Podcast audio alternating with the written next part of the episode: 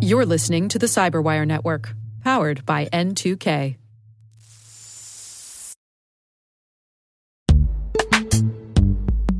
In the dynamic world of enterprise security, identity architects and IT leaders face a major challenge. Growth by repeated acquisitions multiplies the complexity of everything. Multiple IDPs, MFA providers, policy engines that all need to coexist.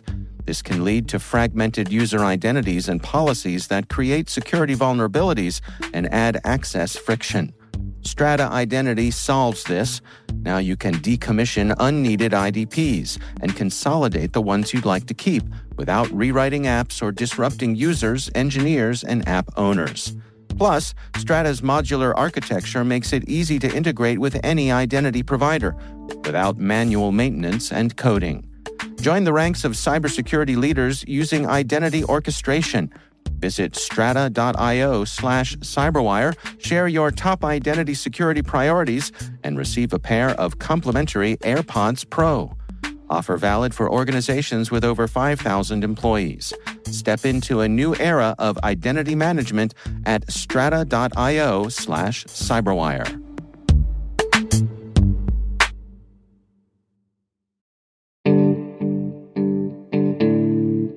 I am Dave Farrow. I am a Senior Director of Information Security at Barracuda Networks, and I'm responsible for their entire internal security program. At the end of high school, my father was uh, was into technology. He was an early adopter, which is odd because he was in human relations, HR, all of his life. And he had this Kaypro, and he kept trying to get me to play with this Kaypro computer that he had, and I wanted nothing to do with it. Uh, he thought he might lure me in with a Commodore 64, and I, I preferred to surf and, uh, and ride my bike around Southern California.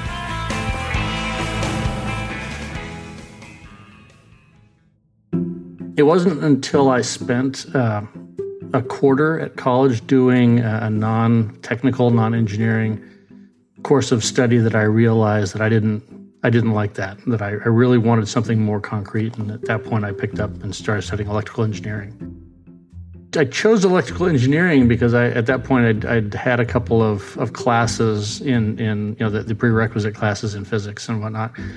And all of the mechanical stuff sort of made logical sense to me. And I thought, I'm going to I'm gonna go with electrical because it makes absolutely no sense to me. And if I'm going to pay for this, or my parents are going to, you know, put me through this, I should at least learn something that, that I couldn't learn on my own. And so I chose something that made no sense to me at all you know, it, it's funny because um, you know my life is is filled with doing a bunch of things I never said I would do. I swore I would never do software because at least in the the electrical engineering school at Berkeley, there was this this um, snobbery that said the only people that were in software were people that couldn't make it through the EE program. And uh, it's funny because as soon as I graduated, I had an offer from uh, an old aerospace company that's gone now called TRW that uh, that said, "Hey, we'll we'll pay you to learn software." And something tickled in the back of my mind, saying, "This is an offer that you probably shouldn't refuse." And and once I actually got into writing software, I just I fell in love with it and realized that uh, that that snobbery was just that. It was it was snobbery, and I almost missed something great.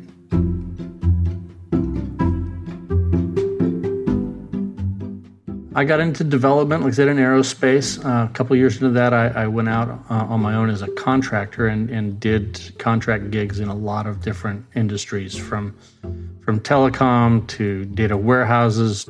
Around the time that the dot com bubble burst back in about 2000, I had a contract that was that was winding up. Long story short, I ended up finding a contract gig in Fresno, California, which might be the least technically oriented city in California. Um, actually, I did software architecture for probably the first 15 years of, of my career, um, and then moved into building and, and developing teams. I was looking around for how else I could could meaningfully contribute to Barracuda, and just sort of backed my way into um, the security role. And, you know, at that time, one of our, our lead architects on the email security team had been managing our, our privately run bug bounty programs. And so I, I, offered to take on that job just so that this architect could could focus on developing the product that he was was the lead for. And that, that sort of blossomed into uh, an internal security team over the course of the next couple of years. We do vulnerability management, um, network scans, um, logging and monitoring. We do incident response. Um, and when I'm not supporting uh, the teams that are doing those things, uh, I, a lot of my time is is uh, spent in defining our security policies and communicating those with the rest of the company, and and really uh, sort of communicating the the good work that the team is doing to the leadership of the rest of the organizations.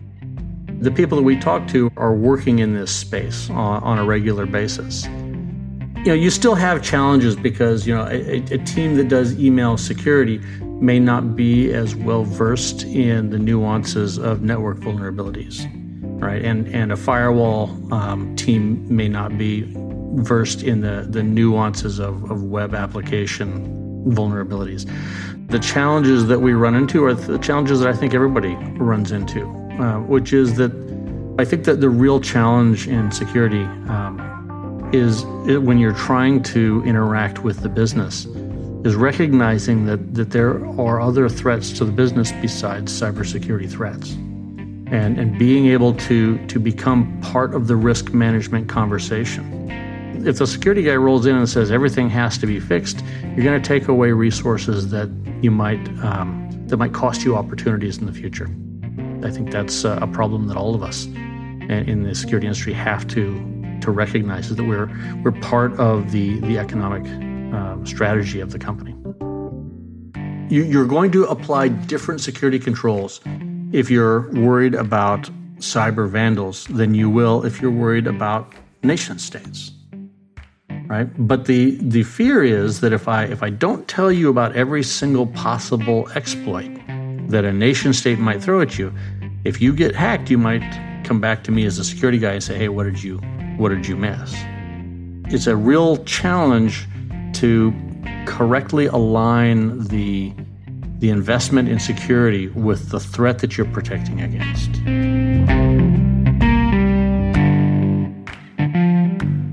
I hope to be remembered as uh, the security guy that understood that cybersecurity threats were not the only threat that a business.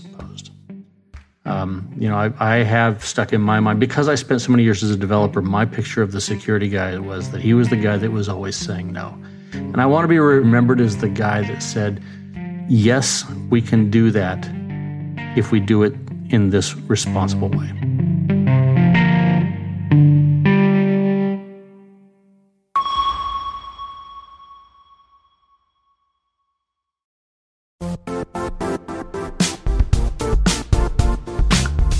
The IT world used to be simpler.